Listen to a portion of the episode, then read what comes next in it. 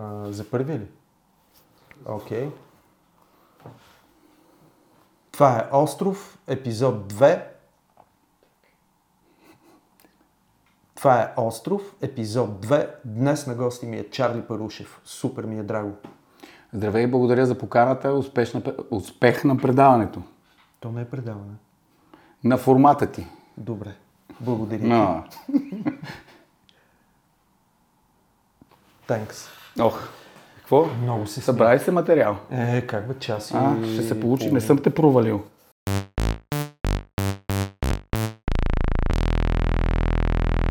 Какво се случва на твоя остров? Под контрол са нещата на деветдесет процента. Аз съм в средата. Контролирам.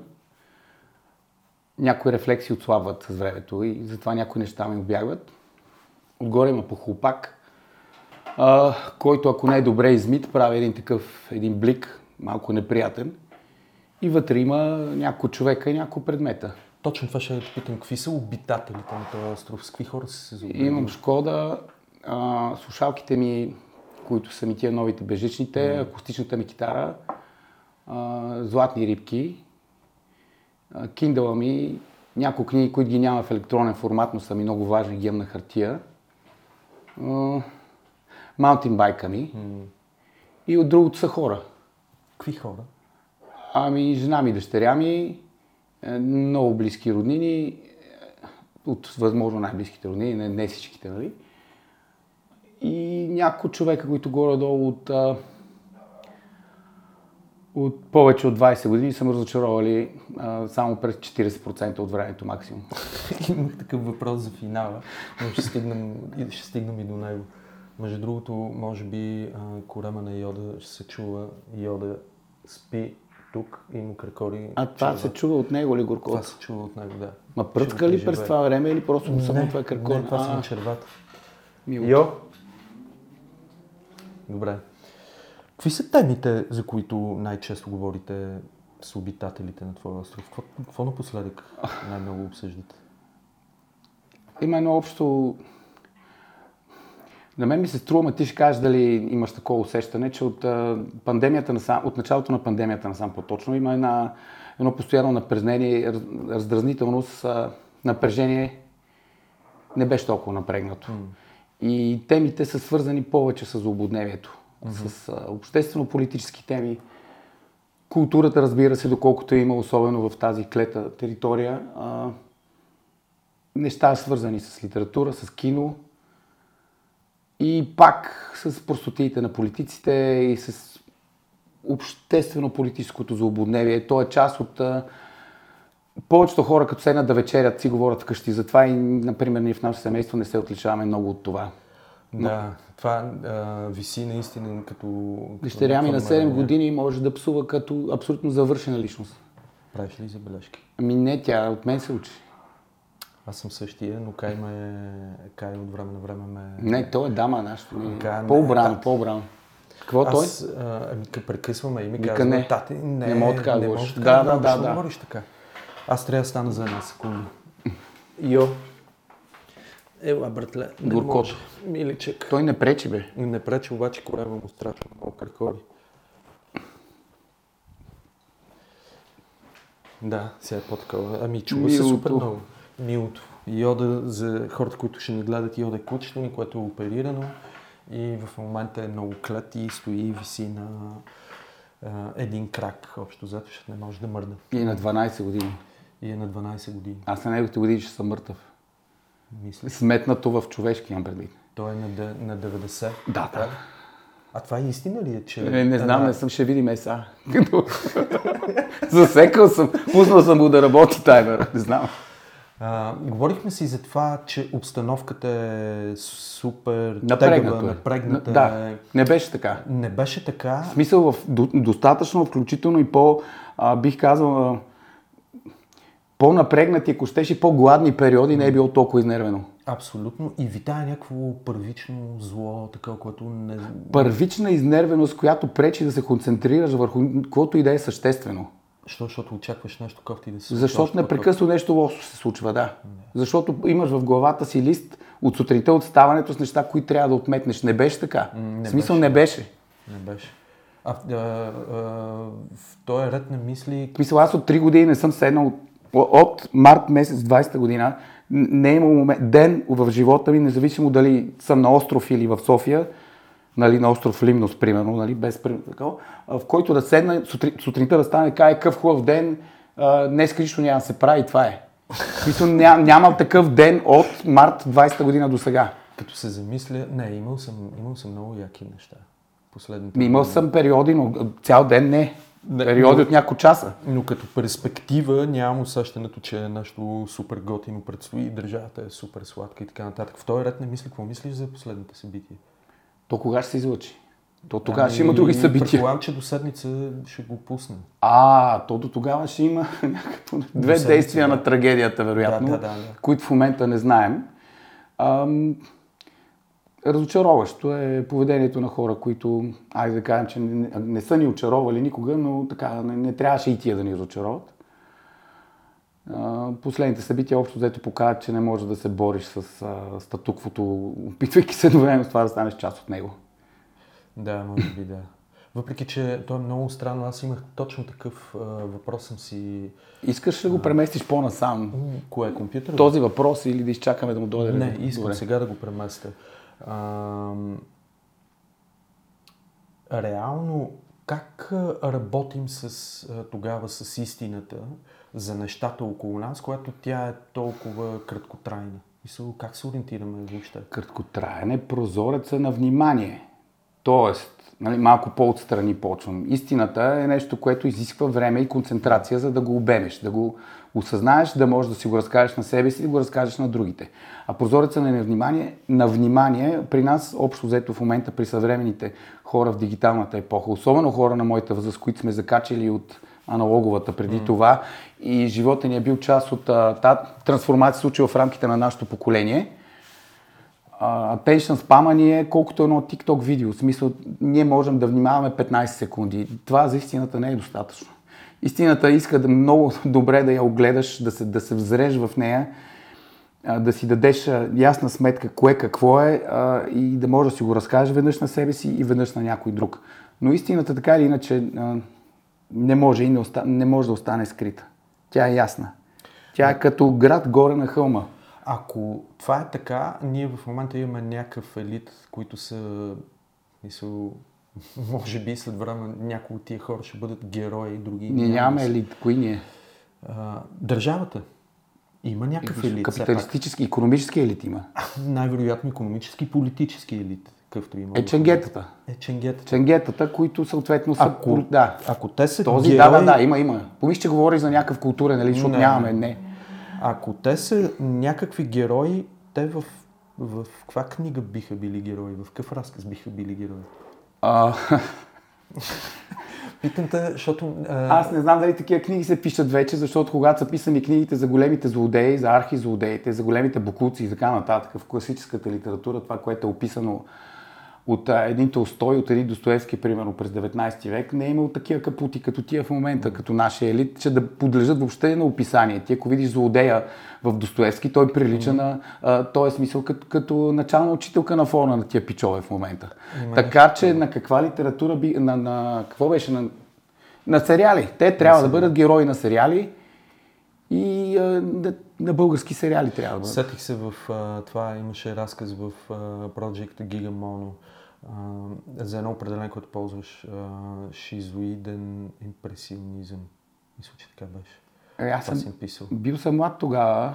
Ти сега си млад. Благодаря ти. А, да, това е един художествен подход, един, една гледна точка върху реалността, при която поставяш всичко на съмнение, включително собствените си възприятия, защото добре знаеш, че те са сън. Добре, окей. Okay. Прима ли още Лили Иванова? А за мен естрадата е феномен, който от време на време имам чувство, че, нали, вземам го като даденост. Да, естествено, естрадата, нали, си е там, където е. Обаче от време на време такъв, като седа вкъщи, като се включи телевизора и като се появят Катя и Здравко, в смисъл с тия сака, с които в момента Здравко ходи, едни такива. Сега последно беше едно прозрачно сако. Беше с прозрачност. Беше с прозрачност. Додолу се вижда ризи. Не, додолу се вижда други дрехи, да. Но пък има и сако, което пък не пречи да виждаш другите дрехи. Това се нарича сценично облекло, сценично да. облекло на езика на естрадата. Да. Да се облечеш малко по-ефектно. По... Аз съм си мислил дали глем рока е повлиял в началото на седемдесетте на стила и вкуса на обличане на хора до ден днешен, като Драго Драганов, които не са били родени, когато глем рока е бил хайп. Обаче се обличат така, като Гари Глитър, ако сещаш да, един. Да, да. Въпрос е, а, от... трудно, виждаш, трудно се говори за Лили Иванова. Човек почва да говори за Лили Иванова и се появява Христо Кидиков в а, наратива му или това. Естрадата хемия имам зададено си, е нормално да има хем от време на време, такъв като вида Здравко с това сако и, и си вика, абе това как е възможно, как е възможно съществува това? Аз, аз, как, аз това е супер феномен, тия хора би трябвало, публиката им да е умряла. Като, ами не, БКП-то падна на девет процента, тези да. Как пълнат а, зала едно? Може би спокани, нови идват, знам, моля? Може би спокани. Ма не, то трябва физически хора живи за да отидат, те правят покана, ще отиш.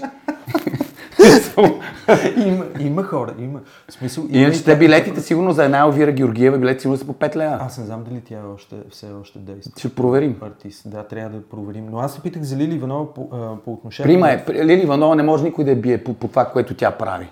Никога. А, ако начин, по който се държи. Аз те питам точно във връзка аз с... Аз запознах Лили Иванова в баскетболната зала на Миньор Перник. Колегата ми, нашата адвокатска кантора, оказваше юридически услуги на Лили Иванова към този момент. Запознах се с нея в, за, при първото ми и последно посещение в баскетболната зала на Миньор Перник, където тя имаше концерт и ми даде да ям от нейния мед съвсем сериозно, физически. Ял си от меда на Лили? Днес нейната лъжичка имаше други лъжички там. Cool. Да, беше много любезна. Ама специален и... някакъв? Тя може би за поддръжка на гласа си? Това е меда, който я поддържа в тази страхотна форма. Да. Аз, Аз те самия после не... няколко години нямах никакви процеси на старение. Като, като артист, като медия, няма какво да коментирам. Тя е страхотна, но те питам по-скоро по отношение на това, което гръмна преди около седмица мисла. Ам... След концерта и в Народния театър, който тя си пусна пост, за да благодари на Ахмат Доган за приятелството. Тази... Аз се зачудих, прима ли още? Аз тази тема не я, проче, не я проследих. Това от тия заглавия, които само ги мяркам без да чета самия текст. Mm. на... Бих искал да видя самото съдържание на mm. поста, но доколкото okay. разбираме, благодарила на Доган, да, а, да, за нещо си. Хората се възмутиха. Ами да, някакъв пост, който значи, тя му благодари за приятелство. Това, което мога да кажа съвсем сериозно, Лили Иванов, включително и от а, рамките на така краткото и лично опознано, че тя изобщо не е тъпа. В смисъл такъв, това не е грешка.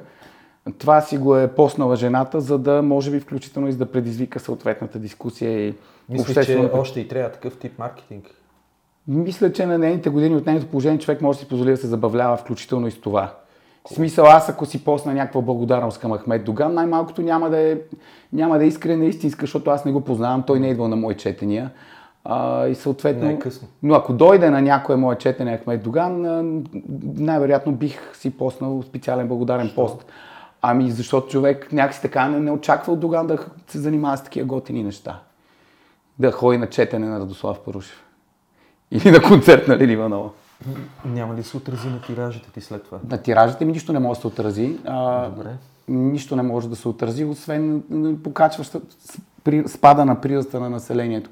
В момента ме четат четири човека, до година ще ме четат трима и така.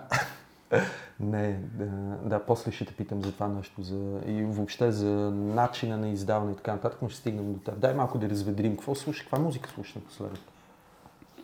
Ам... Аз... алгоритъма ме профилира. Mm. Смисъл... Предал си се на Spotify? Ми...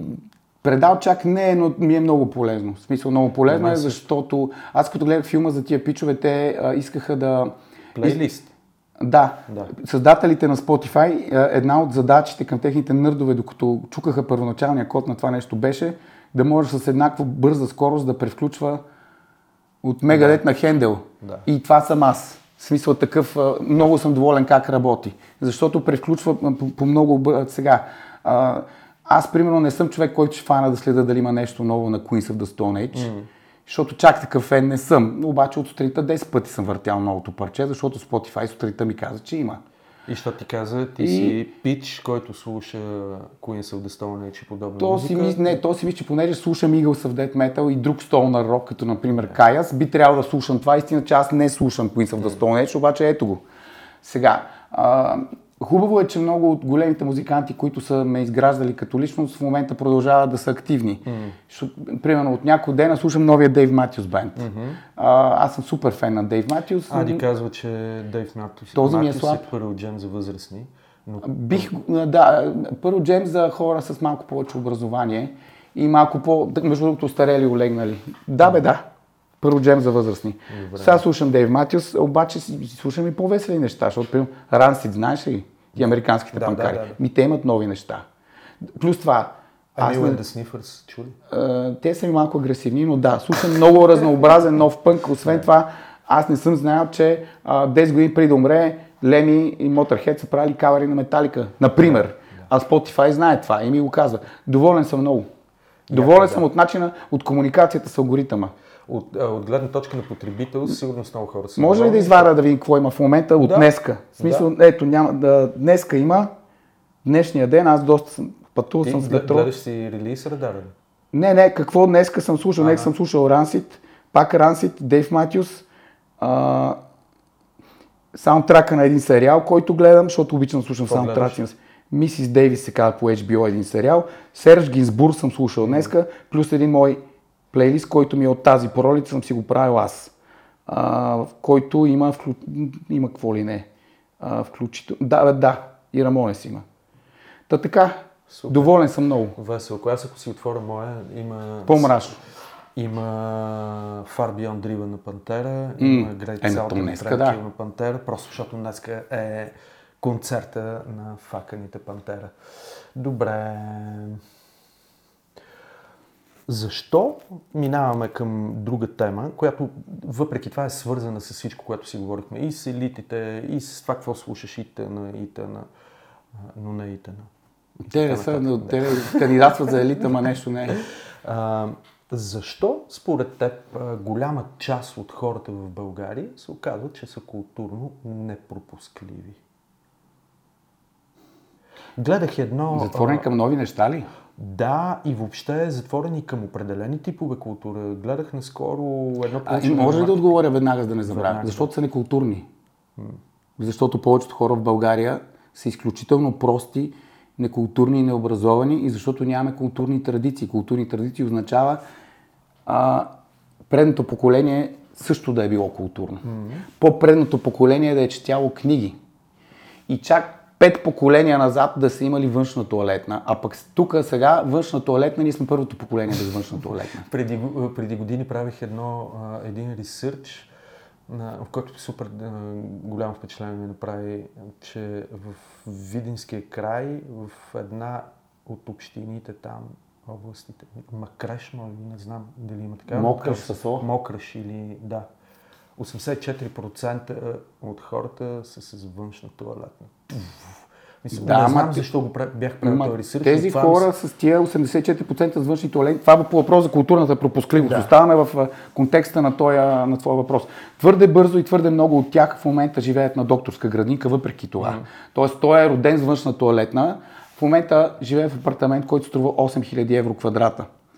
Uh, който се купи с един куфър, донесен от Видин, с пари, uh, куфър с пари, донесен от Видин. Mm.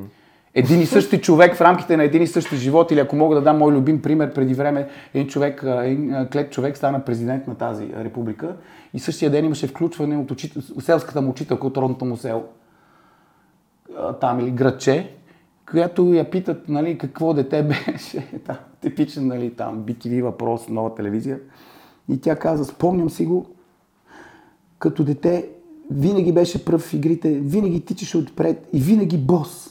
Ти разбираш и защо е бил бос? Защото имал едни гуменки, защото които са били... Е добре за дробове. Не, бил е бос, защото имал едни гуменки, за да се ходи тях на училище и другото време, за да не ги изпокъса, е бил бос. Да.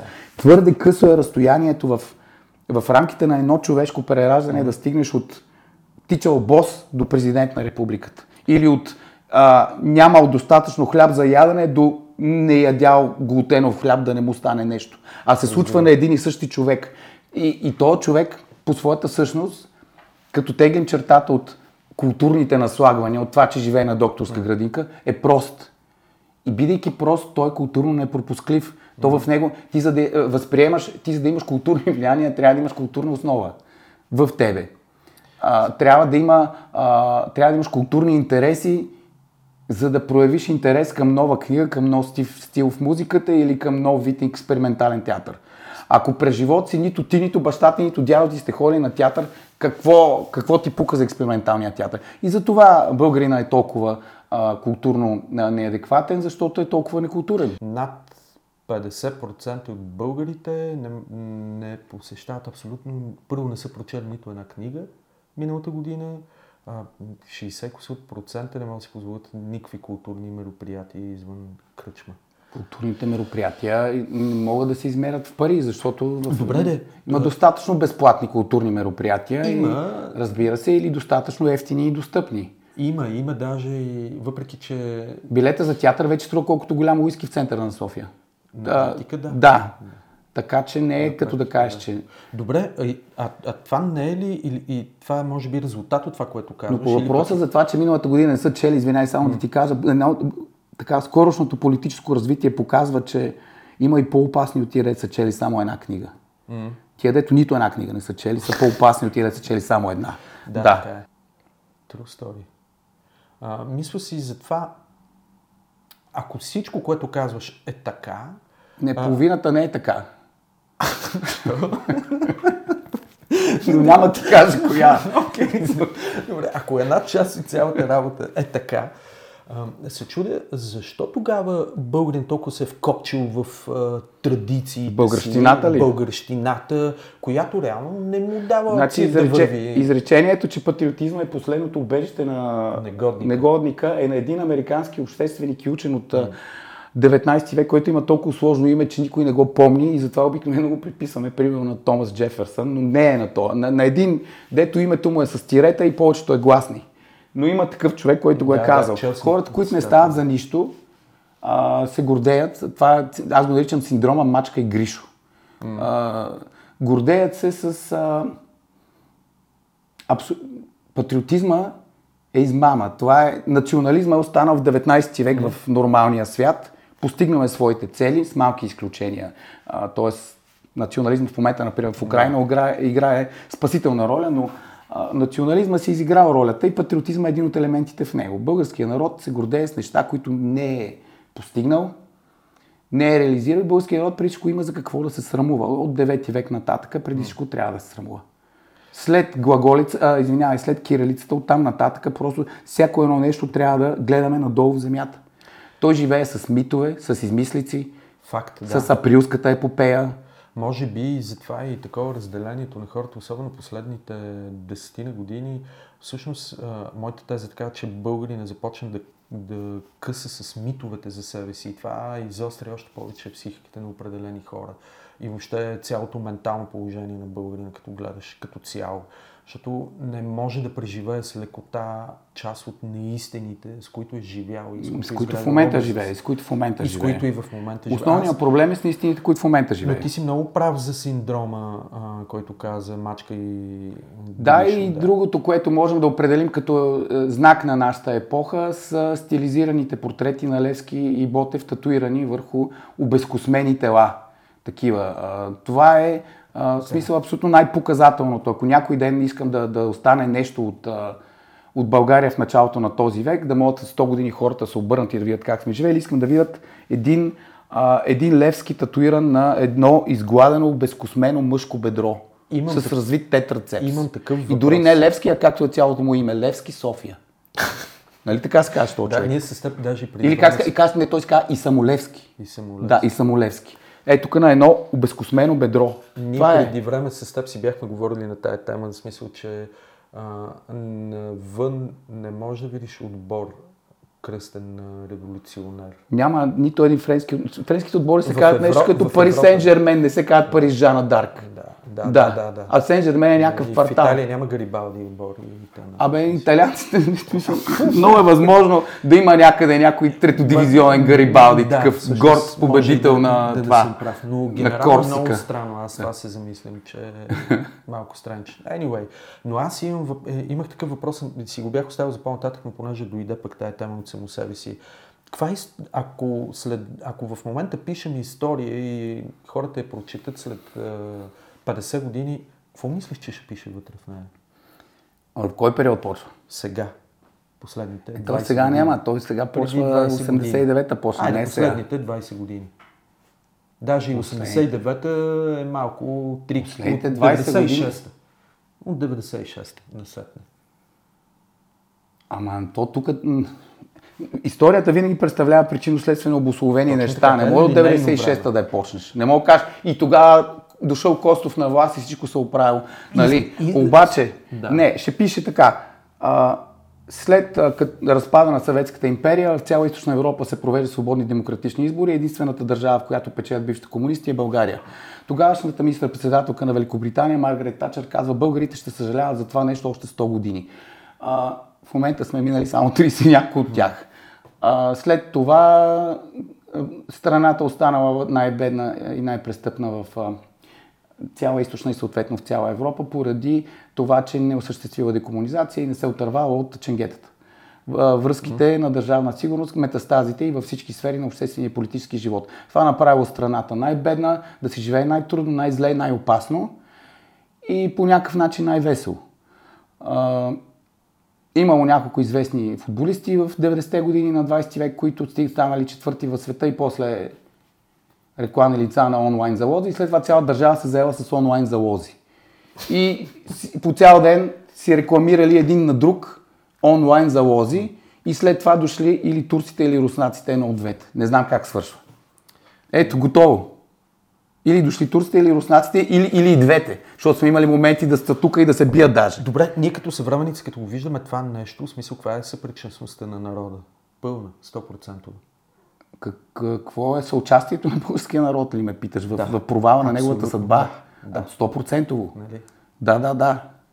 Никой а, не му е виновен. А, а, никой не му е виновен. Да, е, но... Освен Костов, иначе никой не му е виновен. Костов, да. Но а, българина се държи така, сякаш той не участва в писането на собствената си история. Не, пишат му е други хора, да. Той е някакъв а, общо взето наблюдател във Фейсбук и уау, бау, крещи, вика, одобрява, значи, неодобрява. Много хубаво вкарваш темата за Фейсбук. Аз мятам, че по принцип са необходими определени промени в Конституцията, които придадат на, на Фейсбук правна стойност, по-висока, отговаряща на реалния му статус.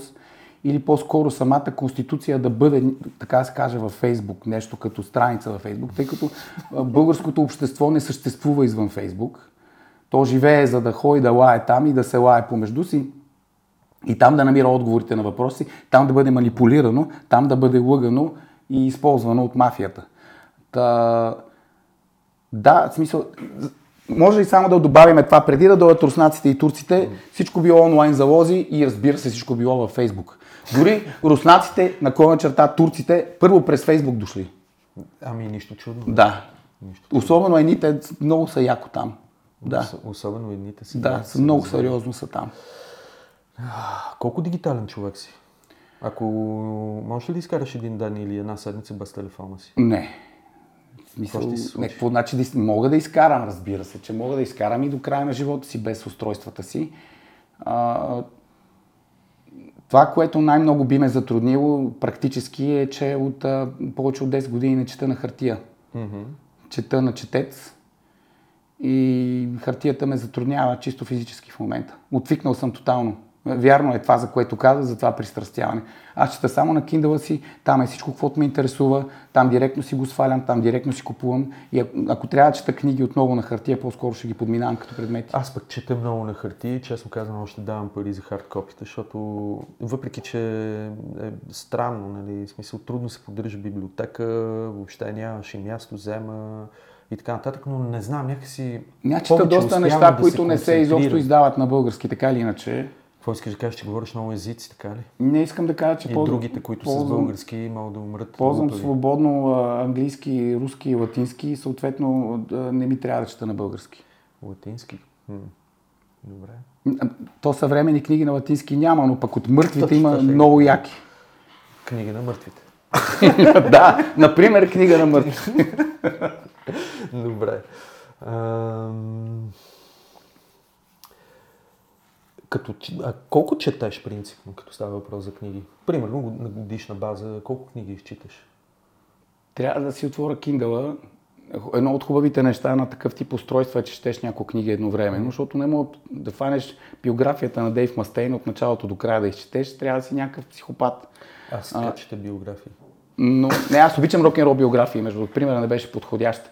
А, художествена литература прочитам а, около една книга месечно, около дванайсет книги годишно. Чета не художествена литература, философска и историческа литература а, и научна литература в сферата на правото, с което се занимавам професионално, но два пъти толкова. Тоест аз чета около четирийсет-петдесет книги годишно. Какво си спомниш от тях? Ами те си там, бе. Те си там, обаче, в смисъл, аз с времето установих, че... Не, все по-трудно а, се помня. Все по-трудно помня а, и о, другото, което установяваме е супер засилване на дислексията ми. С годините дислексията ми се усилва все повече и повече, не знам. Но скоро си мислих за това, че за един цитат си спомням на Фол. А, не знам дали е бил негов а, или е цитирал друг... А, автор, но броя на, т.е. една книга се счита за прочетена не по броя на прочетените, а на препрочетените страници. И аз това се хващам, че а, всъщност неща, които съм чел и съм минал, примерно преди шест, седем, осем години, почти нищо нямам спомен от тях и ми се налага да... А това са книги, които са ме докоснали по някакъв начин. Да, да, разбира те, идеално. Имам го от същото при мен, особено и... много сериозните и много обемните автори, от които, така да се каже, съм се вилял най-много. Наскоро препрочетох Идиот на Достоевски, след като не съм го чел... Не съм го чел седем-осем години. И освен това, за пръв го прочетох на руски. Слава Богу. Почти нищо не си спомнях. Да. От книга, която би трябвало да, да ме формирала като артист и така нататък. С, а, Махалото на Фуко на Умберто Еко съм го чел цялото пет пъти и Аз, отделни да. фрагменти повече пъти. Обичам да препрочитам, да. И аз, особено пък биографии, много, много обичам да препрочитам. Супер, добре, че Йовков съм сам. И Елин Пелин в момента обичам да препрочитам, да се връщам към тия неща. Да. А, като си говорим за препрочитане и за четене, въобще, четеш ли български автори? Кой следиш? Ами, все по-малко. С, с имена ли трябва да... Не, не. Не е задължително. Просто... Ако ами не чета български автори, освен ако не ги познавам лично и ако ги срещам достатъчно често, примерно, и става неудобно вече в един момент, защото да, четох ти книгата, да, четох ти книгата и после някакъв момент те фаща, че го лъжиш. Така че, да, аз и понеже съм общо взето такива среди на моя остров се общува и се налага, да. А, много харесвам от съвременните български писатели, Александър Секулов харесвам mm. много. Жена на вятъра беше последното, сега има една по-нова, която не съм чел. Сашо, ще прочета и нея майна, обещавам ти и ще си сложа пост. Жена на вятъра ми подари... Жена на вятъра беше страхотна книга. Не, не, имам я тук, подарък ми е от една актриса, която се надявам да ми гостува също, но съм я заредил... Аз не, не приемам подаръци от актриси. Що? Жена ми не би позволила. Съвременните български автори не може да не отбележим Милен Русков със сигурност. Е, не може а... да не се направим и на... смисъл не може да подминем и Букера на Георги Господинов. За мен тази награда не е... никога не е определяла какво чета, mm-hmm. но макар, че българския Фейсбук се оказа експерт по Букер, ляга и става с него. Което беше много странно. Това е преди всичко един голямо постижение за, лично за Жоро, като абсолютно. Човек, като артист и като човек, който положи огромни усилия през последния повече от четвърт век да бъде писател, защото аз знам колко е трудно това и как на мен самия ми изглежда невъзможно да си професионален писател, но това е човек, който си е движил в тази посока целеустремено, смело, разбира своите колебания и заслужава това признание, както той, така и преводачката му. Но самата награда на мен лично нищо не ми говори. Аз лично следа френската награда Гонкур, например, mm. и когато излезе всяка година, като дадат Гонкур, това е най-престижната награда за френскоязична литература, същия ден си купувам съответното издание в американски превод, защото американците го пускат същия ден. Mm-hmm. Нищо, че са тъпи. Беше много странна с реакцията срещу... Ми реакцията бе... Реакцията... И то не срещу, ами въобще е смесените реакции... Значи като цяло беше положително. Хора, които от смисъл... Виждаш осем беше. Човека в кадър, които пищат при положение, че те общо не са прочели нито една книга през живота си. Общо, осемте, в някакъв ресторант там, но... А... Аз гледах това видео и ми напомни на едно меме, беше много популярно, в което едно семейство явно нещо празнува и всички избухват, фър... гърми, някакви конфети гърмат. И детето взима една бутилка и удря бащата. по главата в а, хубаво е, когато нещо свързано с култура се превърне в тренд. И а, в положителен тренд. Хубаво е хора, които естествено никога не са чели книгите на Жоро, няма да ги прочетат, а, постват колко го харесват, защото по-добре асоциираш с това, отколкото с а, футболисти, които рекламират а, такова а, онлайн залози. Факт, да. От друга страна, а, няма как да няма и дразнанието от това колко много от а, политически елит хора, представители, за които си говорихме, всъщност побързаха да се накичат с това и да произнесат някакви жестоки слова, колко много се гордеят а, с личното постижение на Георги Господинов. Именно, това е лично постижение. На рибара, така това всякаш... не е награда за България и не е награда за българската култура. Но всички тия хора, които не са си мръднали пръста за българската култура, аз тая седмица гледах и речета на Манол Пейков. В, е, за Манол не мога да кажеш, че не си е мръднал пръста за българската култура. Да, даже, на мен ми е издал три книги. Напротив, в смисъл. Освен това, той отскоро е в политиката ни. Да. А, но, примерно, видях Бойко Борисов, който супер, нали, пляска. И той ли се изказа за това? И той, да. И той, това ми е малко. Всички, и всички, той, дали, това е едно... Добре, не съм проследил, това ще си го пуснал. А, той не се изказа, той си е сложил пост, разбира се. В смисъл, той не мисля, че може да се изкаже. Живота е във Фейсбук. Но е поне обигран и си пуска. Да, живота е във Фейсбук. Изборите трябва да ги направят там. А, бе, не съм много сигурен. И служебните правителства да са във Фейсбук. А, може би, когато емигрирам, тогава да. Притесняваме Радев колко малко е във Фейсбук. Той поства веднъж месечно човека. Примерно трябва да е Гергьо, да е нещо такова. Мен като цяло ме притеснява мълчанието на Радев. Мен като цяло ме притеснява Радев. Обаче, а, да, едно от нещата, които ме притесняват в него е, че много малко поства. Не го знаеш то човек, какво става, какво мисли? Той като не поства. Да, той като не поства. Като не мога да му коментираш на стената, да го нахраниш такова. Не, има, можеш да коментираш на стената. А, да бе, може, но то няма достатъчно. Предполагам, че от Григьовде нищо не е качвало. И те се са му едни нещата на Радев. За двадесет и четвърти май Тук отсветихме бойните знамена, абала някакви такива... Свалихме броните и някакво... Да, место да напише, аз мятам, че Крим е руски, и това ме кефи, на, е такова, нали? Такъв поза си сложи, като човек. Не, само някакви сухи такива. Да, и леко припрени. Добре. И леко припрени, да. Да. Трябва ли да, да четеш, за да можеш да пишеш? За да можеш да пишеш, трябва да си прочел много книги преди това. И да прекъсто да четеш книги. Казвам го това, защото а, много... Няма нито един добър писател в световната история, който да не е чел книги. Затова и в България има толкова малко писатели, защото много малко... Аз това го казвам, защото а, познавам доста хора, които сядат и пишат, а, просто защото някакси, не знам, има такъв вътък, може би. Не искам да казвам нищо лошо, нито а, добро, нито нищо, но просто наблюдавам хора, които не смятат, а, че не е необходимо да четеш толкова много, а че така или иначе с работа и с постоянство ти можеш да изгладиш абсолютно всичко в изказа си, можеш да почнеш да строиш а, а, сложни сюжети. Да... Те, няколко въпроса задаваш едновременно. Грамотността по принцип е нещо, което дълбоко уважавам и не ми е присъщо на мен. Аз ами аз се опитвам с един въпрос а, да стрелям така, като събрана. Трябва да имаш културни, трябва да имаш културни наслагвания, за да имаш култура. Да кажем, че Достоевски и Вазов по едно и също време са творили. Само, че Достоевски, като е расъл и се е формирал като личност и артист, е четял Пушкин. Защото му е бил сънародник и предшественик. Mm-hmm. А Вазов, като е расъл и се формирал като личност, нищо не е чел, защото при него не е имал нищо. И затова, като сравниш подигото с братя Карамазови, и някак си художествено едното нещо леко изпъква на другото. Леко. Тоест, ако не четеш книги, ако нямаш литературна култура, не можеш да станеш, не можеш да пишеш, да създаваш литература. Типичен пример за това е, имаше един тренд в съвременната българска култура, така нареченото Фейсбук писателите, които се появиха след нас, след лайфстайл поколението, т.е. към десетте години на двадесети век, двадесет и първи век сега.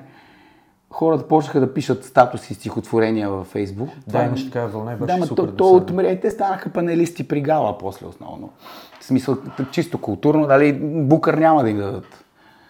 А, но пък панелисти при Гала има, има необходимост и от такива.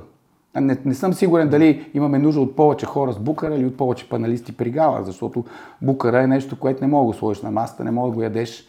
Докато Гала и нейният принос в ежедневието на българина, всеки ден трябва да сме и благодарни. Добре. Един букър не може да те нахрани, ти облече детето, да ти отвори очите за света.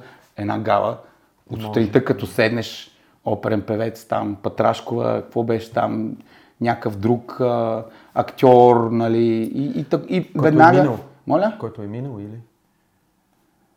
Панелистите при гала. Да, да. Те не са минали, те са там завинаги. Не са ли случайно минали? Не, не, пан, панелистите не, на гала не, не си запознат. Панелистите на гала са едни като духовете на пръстена, които на, присъстват в пръстена на гала през цялото време. Окей. Okay. И те са по цял ден... През цялата гала, не по да, цял да, ден. Имам предвид, Поспочва друго да, предаване. Да, през целия сезон, сори. През целия сезон са едни и същи... Еми мисля, че да. Даже може би няколко сезона изкарате. Тия хора трябва да има страница в Wikipedia, да напишеш панелистите а, на гала. Ми, според мен няма. А, една страница, окей, okay, разбрахте. Една да, обща, да. Това не е лош съвет. Би могло. А, за писането си говорим. Какъв е процесът? Винаги ми е било много интересно. Какъв, със сигурност, при всеки автор е различен. Какъв е твой процес на писане? Хората обикновено, когато говорят за автор, за писател, си представят, нали, в смисъл, клишето, сядаш, изолираш се от абсолютно всичко, потъваш в летаргия, в особено състояние на духа и мисълта и изпочваш. Мога да кажа, че това влушава с, с времето, влуш... лекотата, с която е вървяло преди, не я няма сега на лице, тъй като, така, колкото и неприятно да звучи, битовизма Битовизма убива всичко, а, по-малко или по-много. Едно е да си писател на двайсет и две години, да отговаряш единствено за това, че трябва да се добереш до Билкова и там да припаднеш от пиене. И друго е да си писател на четирийсет и осем години, с, а, който освен това управлява собствен бизнес и се грижи за семейството си. А, все по-трудно става. Mm-hmm. Колкото до процеса, при всеки индивидуално, но мога да отбележа две неща, които може би могат да бъдат интересни на публиката. Едното е, че най-добре ми се получава сутрин рано. Дори има дни, конкретно като днес, които става малко по-рано, защото имах една идея и исках да се заема с нея преди битовизма да ме лашне като булдозер, mm. което обикновено е в осем и четирийсет, като тръгна с детето за детската. Сутрин ми е най-добре, когато по-малко неща съм си помислил все още, когато информационният поток, когато съм влизал в новините само три пъти mm-hmm. сутринта, в два български сайта и в един украински влизам. Още по пътя за тоалетната. А... Сутрин, когато главата е по-чиста. Другото, което обаче също е интересното и положителното, че един истински артист създава изкуство непрекъснато. Mm-hmm. И това би трябвало да го знаеш. Отличен опит. Където и да си. И в транспорта, и зад волана на автомобила си, и на разходка в гората с детето. То си цъка. То, то си цъка тук и както каза Достоевски, ами няма Бог мучет. Mm-hmm. То постоянно си, си, си бръмчи там. Така че той процесът е постоянен. Артистът е артист заради начина, по който възприема света, а не заради това, че е седнал и се е затворил и е бил артист а, от девет до девет и четирийсет и пет. Mm-hmm. А... Това особено се отнася за по-обемни изкуства, разположени във времето, каквото е литературата или киното. А, тоест, така както един роман е дебел, както един филм е дълъг, по-дълъг от клипче, в, по-дълъг от един рок-н-рол хит, например. А, когато изкуството ти е разположено във времето, а не е моментно, както една, една фотография или една картина, то, то през цялото време е в теб и нещо си цъка. Включително не е необходимо да съм зад, а, клави... при клавишите на компютъра си, за да разбера, че един конкретен разказ се е получил. Клик на нещо току-що и разбрах, че този текст ще го бъде. Просто защото го усещам как ще стане. И обратното. Усещането, че този роман, дето го почнах, всъщност няма да се получи, по-добре да се откажа от него, както съм го правил десетки пъти до сега, от други такива. Може да ти дойде и не докато пишеш. Може да ти дойде и докато просто тичаш в парка и да усетиш, че, че това не става. Имах точно особено такъв въпрос. Противоречивите личности са много трудни за живеене и най-трудно се работи с живи хора. Uh, точно такъв въпрос имам по отношение на това, което казваш, че uh, усещаш, че това ще го бъде или няма да го бъде, само да си го намеря така, така, така. Как се бориш със съмнението, че си написал нещо добро? Съмнението винаги го има. Mm. Няма... само посредствения може да каже, ех, какво нещо направих. А, това е типично за посредствените хора, занимаващи се с определени жанрове в изкуството. А, ако човек... Създаващия човек е търсещ човек и търсенето е непрекъснат процес. Няма нито една напълно записана книга, няма нито един записан рок-н-рол албум шедьовър. Mm. В смисъл, ако питаш Джимми Пейдж и Робърт Плант, Physical Graffiti, дали им харесва, не знам, аз не съм ги питал, ще кажат не. Не съм сигурен. Или пък ще кажат, е, това специално стана много добър, да. При музиката е много, най-вероятно, нали, като крайен резултат и от това, ако ти разчиташ всъщност да се ориентираш, дали си направил нещо добро а, или не толкова добро по а, респонса от аудиторията, да. И нещата са сходни, нали, ти не знаеш какво си, ти си направил нещо, което на теб ти харесва, пускаш да. Го и след това чакаш овации или камъни. Нали, това са двете неща или пък най-гадното, тотално безразличие. Нали. Което в случая най-гадното, безразличието на аудиторията към продукта ти е все пак плодоносна почва. Нали? Ти не си да, съвсем да, също е индикатор, особено е някакъв индикатор, ако можеш да го разчетеш. Англия не е лошо, не е там. Да, да, добре, разбрах ви, окей.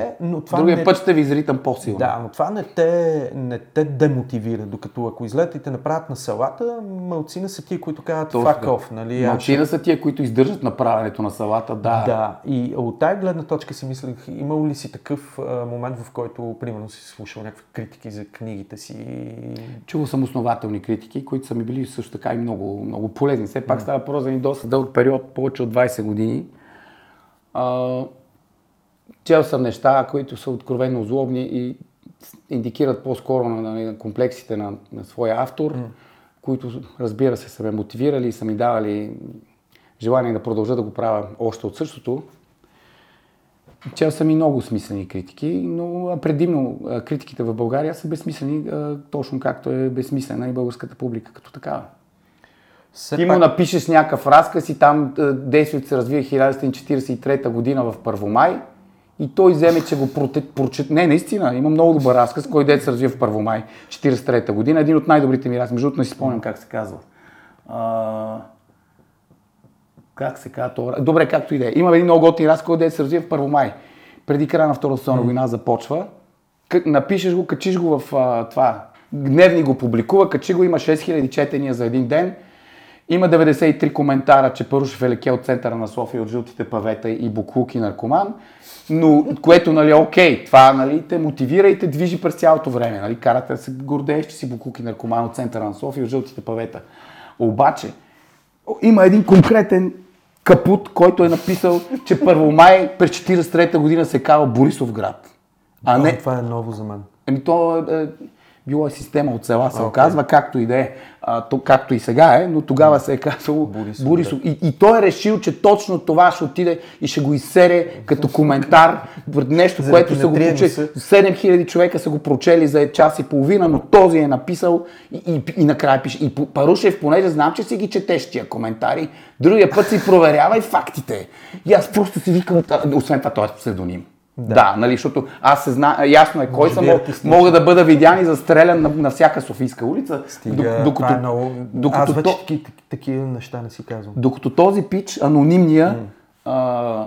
който се казва Байхуй, долна черта Путин, примерно, да. Е написал Първомай се е казва Борисовград, тогава аз си викам на къла, ти това ли видя, верно? Ти това ли видя? Не можа ли просто да минеш със стандартната критика, че съм някакъв гъс от центъра на София, наркоман от жълтите павета? Защо реши да се за това да се заедеш? Този разказ не е за това как всъщност се е казвал Първомай през четирийсет и трета година.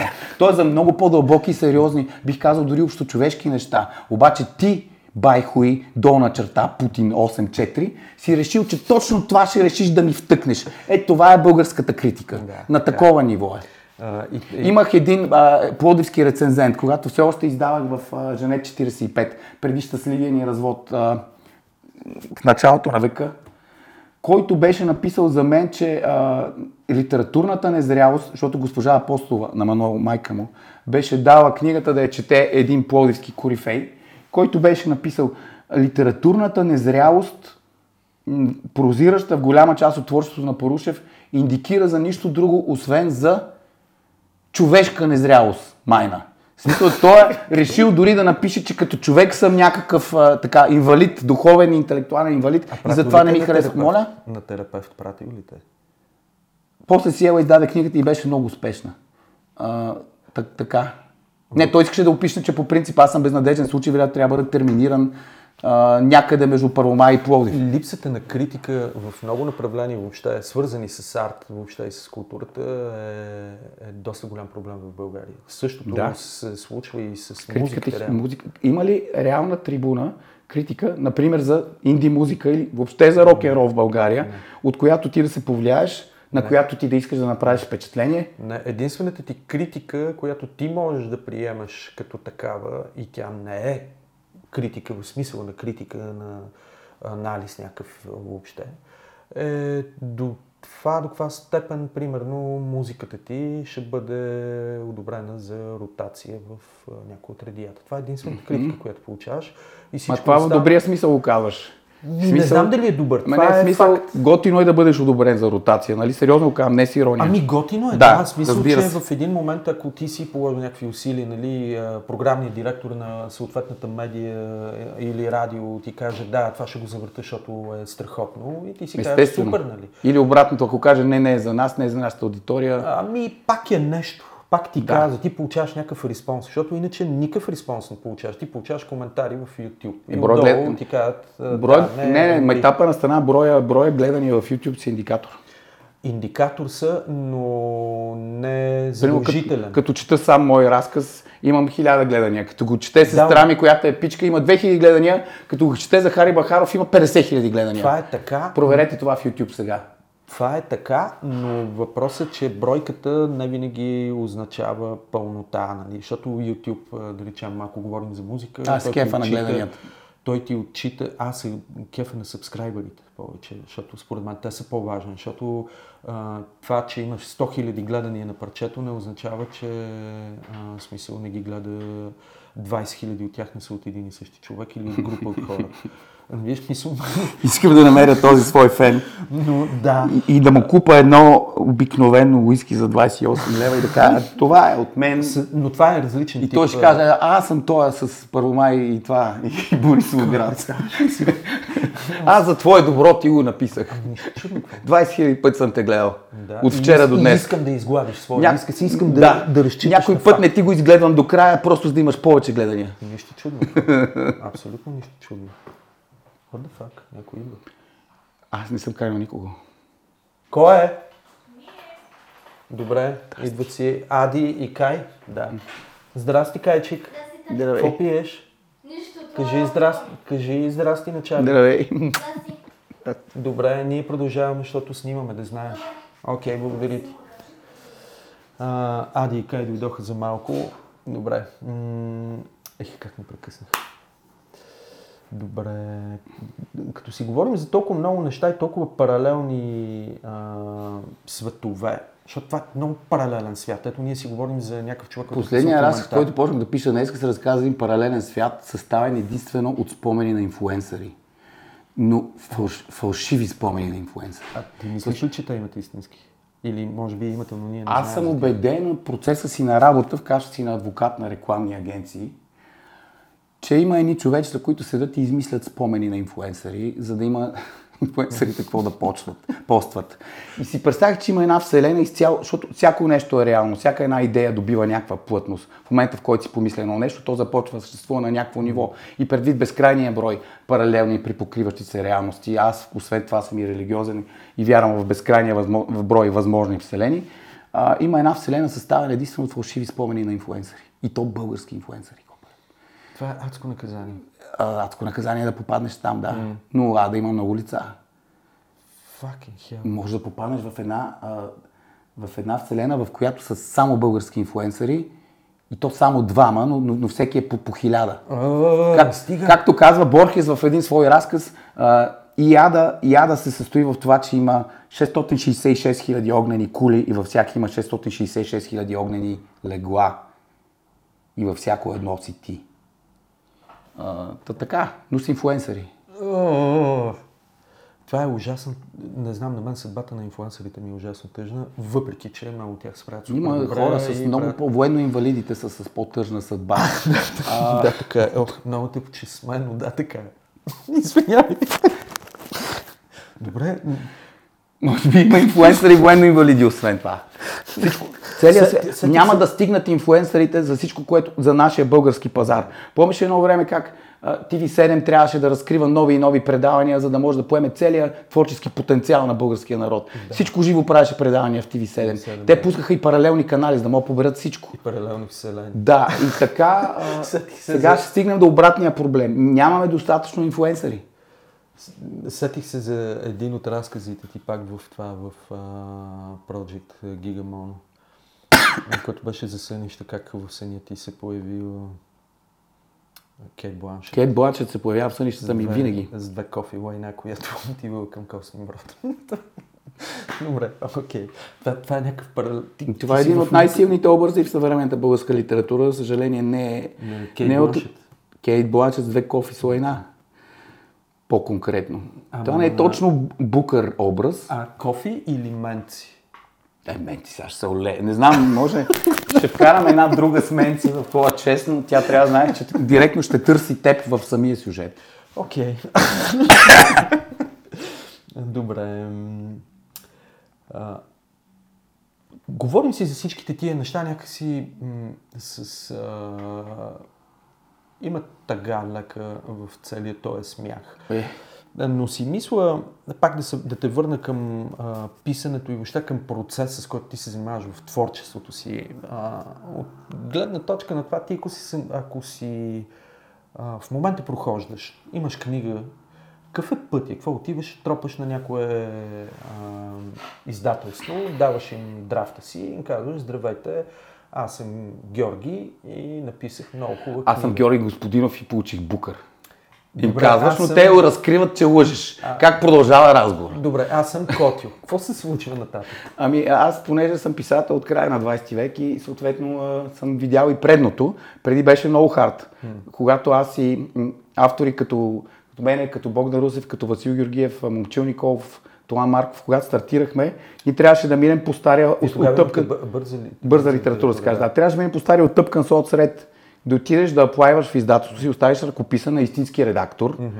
който да ти е там рецензент, еди какво си, и общо трябваше да имаш някакви връзки, за да може някой да се обади за тебе и да каже, вижте го тоя, връзки на ниво а, редактор в уважавана медия, примерно, да ти е другар по чашка или да ти е леля, mm-hmm. или и двете.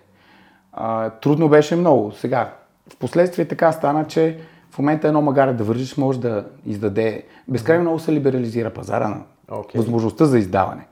Абсолютно всеки може да издаде книгата си в момента вече. Сам. Българските издателства и особено българските издателства със своето тотално наебаване на тема разпространение е все едно дали ги има или не. Mm-hmm. Всеки може сам да си издаде книгата, всеки може... А те не се ли грижат за дистрибуцията или не? Издателството. Грижат се дистрибуция на заглавия за самопомощ, за зоди, ага. за okay. някакви магически камъни или за магически същества, които обаче живеят из тайнствените софийски улици. Такъв тип по-леки, по-леки жанрове, така да го наречем. Та, отпечатваш се една книга, отиваш в една печата, качваш се една кола, отиваш в дружба, там ще те отпечатат, после си вземеш книгите, mm. после ще ги оставиш на книготърговец, който ще ти вземе а, четирийсет и пет процента, за теб ще останат петдесет и пет процента, а иначе в издателството за теб остават петнайсет процента. Mm-hmm. И готово, и то го има в книжарите, ако хората си го купуват, си го купуват. Ако имаш съответното онлайн присъствие, да. И там вече най-важното, което трябва да се случи, за да бъдеш писател, е да се добереш по някакъв начин до гала. Да бъдеш поканен при нейните панелисти и там вече да те видят едно цяло седем милиона човека. И те като те видят, ще си купат четирийсет и пет книги и готово. Тоест по отношение на маркетинг частта при издаването, отиваш при гала. Всичко в България си е класика. Нямаш друго. Ти ако не минеш през телевизионно предаване, никой няма. Ако не минеш през телевизионно предаване в а, трите големи национални ефирни телевизии, не ти си загубен а... анонимник и отръпка. В... Ако не те дават в а... нека така да го кажем. Даже мисля, че се опитам го преведа на латински. Ако не те дават по телевизията, каквото и да правиш в Фейсбук, няма смисъл. Mm. Yes. И обратното, ако те дават по, по телевизията, той Фейсбук ще те заобича.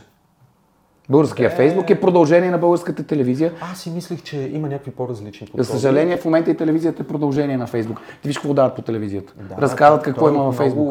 От много време. Да, аз спомням преди време, когато говорихме за Third и Fourth Screen при продължение на гледане на аудиторите на определени формати в рекламни Така, еди кой си скрин, да, да, те да. минават директно на други, но то, то вече стана обратно. Да, Тоест, да. реално всичко се случва в дигитална среда, а телевизията се превърна в секънд или някакъв друг скрин. Ми аз ходих в съседна страна сравнително скоро, като Словения, където все още има телевизия и хората гледат телевизия. Във всичките, а... в по-голяма част от, той, от тая ерия, в която сме и ние Балканите, защото нали... В Румъния мога... хората гледат, в Турция хората гледат телевизия. Гледат. Отделно си цъкат. Там наистина става просто за следващ екран. Телевизията дълго време, особено в нашия регион, ще бъде още дълго време ще бъде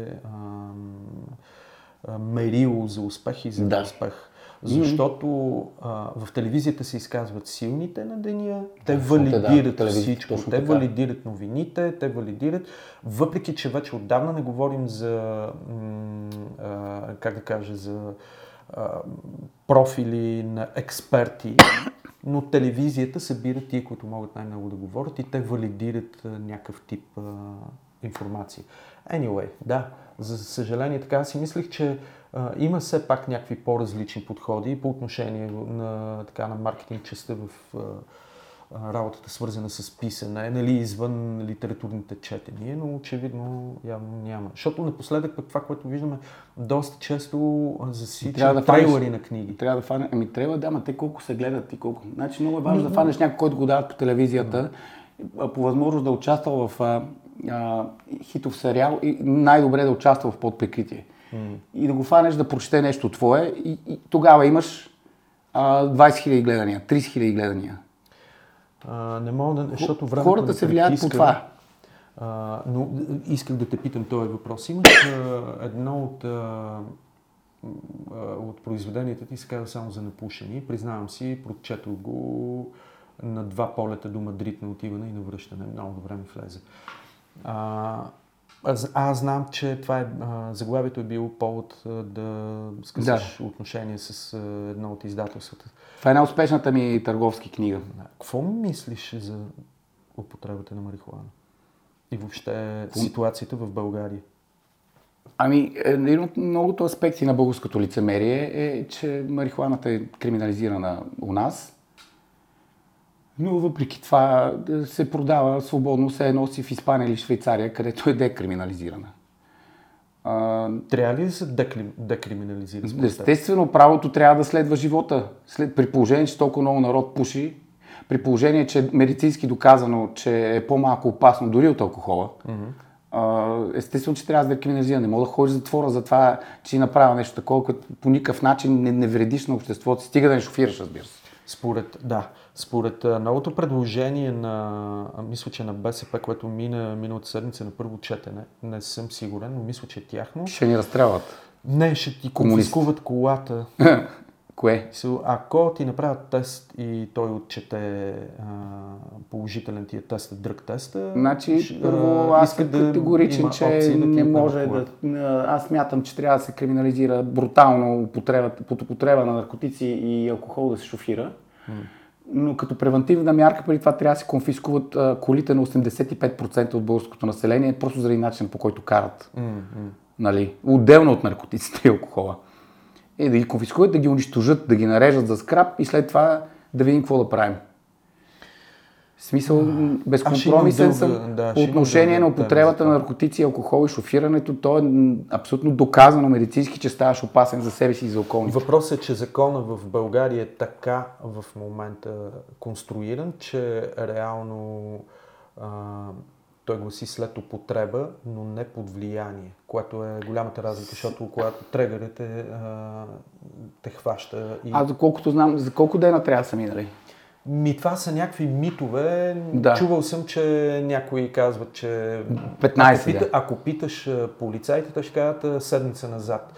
Има хора, които са ги са пушили и, примерно, и не ги е фанало. И не ги е фанало след три или четири дни. Различно, може би, въпрос на, на физика, на, на организъм, на индивид, да. Да, и на организъм. Но това е кошмар и бич божи, защото е много странно.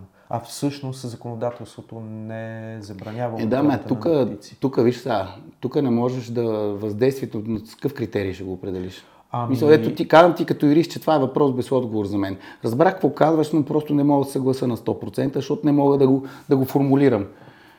Ще, ще опреме до спора кой е под въздействие и кой не е. За съжаление, критерия трябва да бъде определено съдържание в кръвта, както е с алкохола. Именно. Защото истината е, че някой може да перне една бутилка водка и пак да те закара жив и здрав от тук до Бургас. Но по-вероятно е да те отрепе. Нали? Статистически. Много зависи. Статистически, нали, смисъл, ако ти си пушил вчера, а днес сутринта се качиш на колата си, е едно. Нали? Смисъл, ако ти си пушил преди шест-седем часа, е друго. Нали. И ако си пушиш колата, докато ако караш, е друго. Е трето, нали.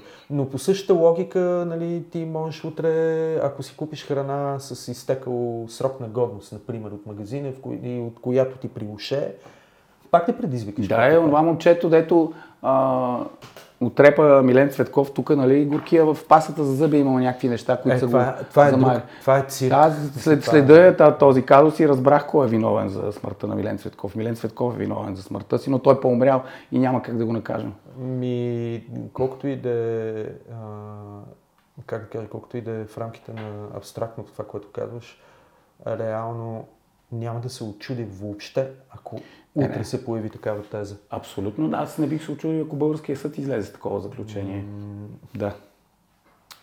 Добре. А... Исках да... Имам още много въпроси, но може би със сигурност ще те поканя пак да ми го слушаш, защото времето ни напредна. Знам, че ти бързиш да срещам. А... Създавал ли си клишета за себе си? Е, да. И? Кое е най-голямото клише, което е, си създавал? Е, лошото момче на българската литература. Но ти сам си си го създавал? Е, ми, мен то тръгна някъде така и с някакви публикации в началото на века и трябва да ти кажа, че имал съм някакви, някакви ползи по време на турнета в провинцията, аре така да го кажа. Окей. Okay. А поддържиш ли го още? не, не, не. Няма смисъл. не хора на турнета в провинцията. Болезнено ли се раздели с него? На много. Добре. А, би ли имигрирал? А, да. Да. Да. Ако Възраждане спечели изборите, ще мигрирам същия ден. Тоест същия ден, в който социологията потвърди, че това ще стане. Няма да чакам точно да, да минат изборите. Много хора сме така. Ако руснаците ни нападнат, ще мигрирам. А, тия две неща със сигурност. А, какво друго? М- Няма ли нищо патриотично останало в тази? Не, как ако има, разбира се. Да, се, да ходиш на, ако... в окопа. Ами не, аз може да мина през окопа, но ако примерно се върна от окопа жив и ни окупират руснаците, ще емигрирам. Няма да, да седа сам в един окоп и навсякъде наоколо да са руснаци. Е, точно така си го представих. Ако дойдат руснаците, може да, да, да, да имам някаква фаза с окоп, но като цяло ще се изнасям. Просто знам как ще реагира българския народ. Кой не искаш да ти идва на гости? Ко- руснаците. Добре. Това е супер, супер яко за край. Така може да се казва следващата ми книга. Кой не искаш да идва на гости? Нов ред. Руснаци. Добре. А, и един въпрос преди да...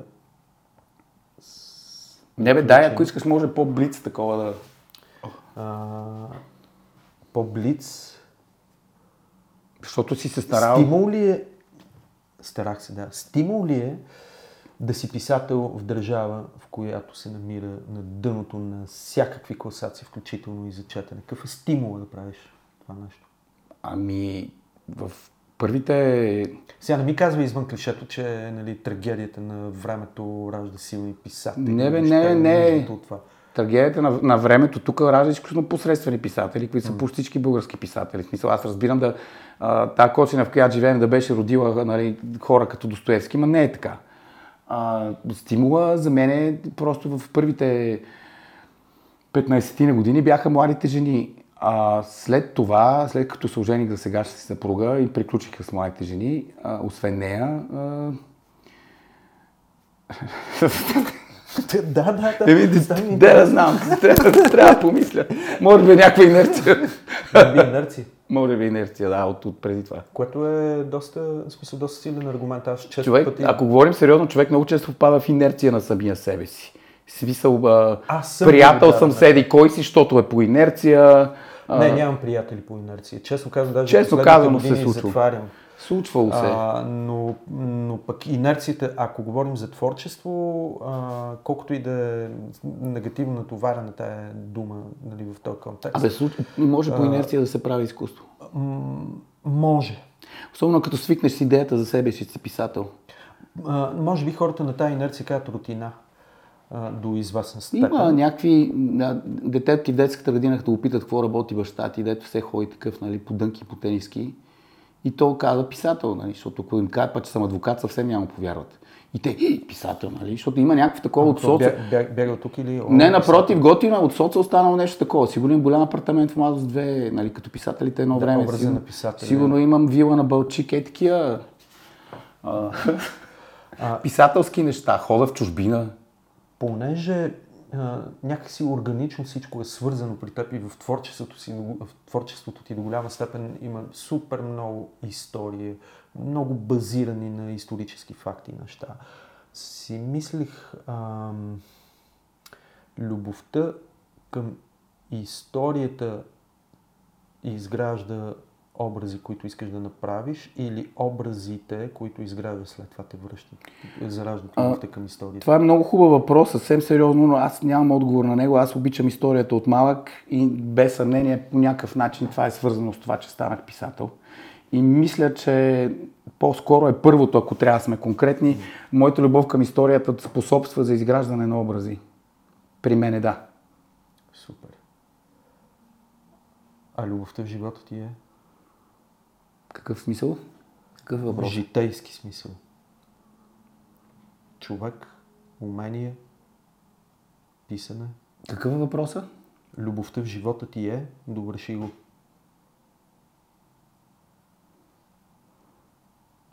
Любовта в живота ми, като на всеки християнин, е любовта към Бог. Преди всичко, което е ежедневие.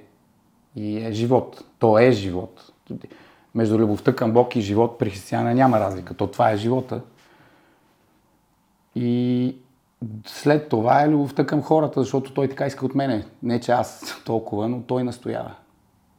Така че в този ред, да. Колко мило, къв готин ред. Ми, това е. Ами добре. Ами много ти благодаря за този ред. Мерси аз.